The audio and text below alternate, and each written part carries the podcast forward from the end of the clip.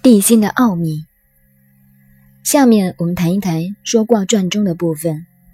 《说卦传》也是孔子做的，是解释卦理卦象。他在第三章里对伏羲先天八卦做了非常明白的解说：天地定位，山泽通气，雷风相雹，水火不相射，八卦相错，数往者顺，知来者逆。是故易逆数也。天地定位，凡是在上面的都叫做天，脚踩着的都叫做地。上天是人为的假定的，可是人为的假定中心就分了上下，所以称为天地定位，山泽通气。现在科学正在研究地球，像美国人。在西海岸就花了很多钱，向地下面打洞来研究地球。我们古人是否也向地下打过洞呢？不知道。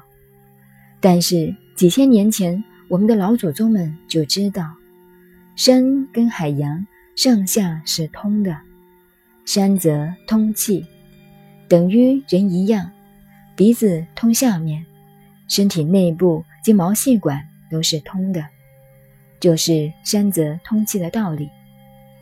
因此，学中医要特别知道气化的原理。雷风相薄，正卦是雷，巽卦是风。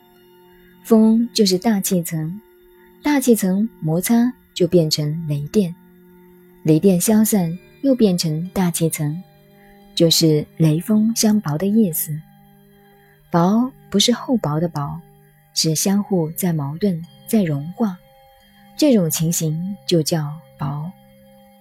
水火不相射，太阳跟月亮永远不会在一起，永远是太阳上来，月亮下去，月亮上来，太阳下去。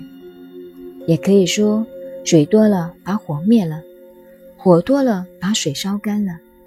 这就是水火不相射。至于八卦，它是相错的，相互错，平面摆起来就可以相错。坤卦就是错乾卦，巽卦错兑卦，震卦错艮卦，阳错阴，阴错阳等等。这些以前已经讲过了，我们不再多说。